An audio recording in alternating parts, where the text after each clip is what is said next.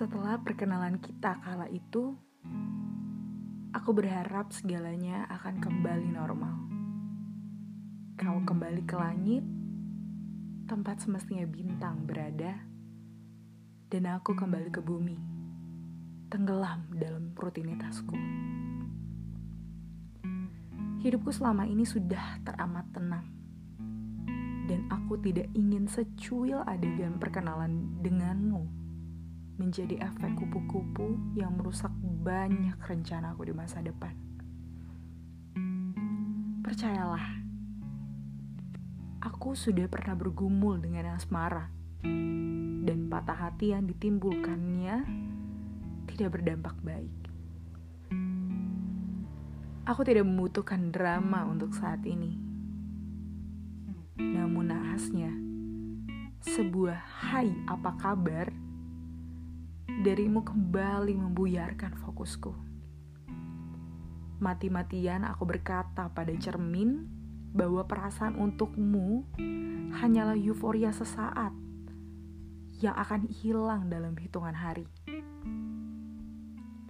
Semudah itu kau kembali menyeretku menjadi budakmu.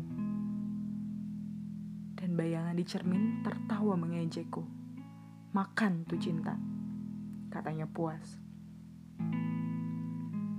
Cinta selalu bersemi di tempat, waktu, dan situasi yang tidak terduga. Ia laksana mentari di tengah temaram, hijau di antara gersang. Cinta tidak pernah datang tiba-tiba. Ia akan mengendap-endap, menyusup ke dalam urat nadimu, meledakkan jantungmu, lalu meninggalkanmu terbakar habis bersama bayang-bayangnya. Dan aku hanya mampu menjadi korban dari kerinduan yang mencekik. Yang tersenyum dengan pipi merah merona, tak kalah kau menyapaku. Bak anak kecil menemukan mainan yang paling diidamkan, memimpikanmu terasa sangat menyenangkan. Meski kau hanya dapat kupandangi dari luar etalase. Kau terlalu mahal untuk kutebus.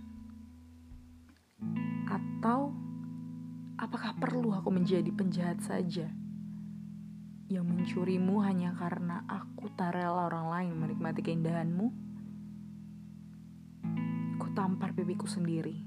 Bukan Aku bukan anak kecil dan kau bukan mainan. Hatimu bukan untuk kucuri, melainkan untuk ku minta baik-baik. Sebuah hai apa kabar mampu membuat seseorang gagal move on. Aku mulai intens berbicara denganmu setelah hai apa kabar jangan lupa makan dan selamat tidur. Dan di setiap obrolan kita, aku selalu berusaha mati-matian untuk terfokus pada kata-katamu. Sulit bagiku mendengarkanmu jika parasmu mendistraksiku lagi dan lagi. Kali ini aku tidak bisa mengelak. Aku yakin bahwa hatiku sudah ada di genggamanmu menjadi hak milik untuk kau rawat, atau mungkin kau hancurkan. Namun tak perlulah aku berpikir terlalu jauh. Sekarang yang terpenting adalah mengatur siasat agar posisi kita berimbang. Aku pun harus bisa menggenggam hatimu, karena entah kau sejauh langit atau sedekat langit-langit, Bagiku kau bintang yang aku puja setengah mati.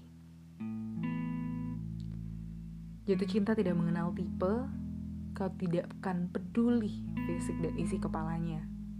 Yang kau tahu hanyalah jantungmu berdebar kencang bila berada di dekatnya. Firsa Besari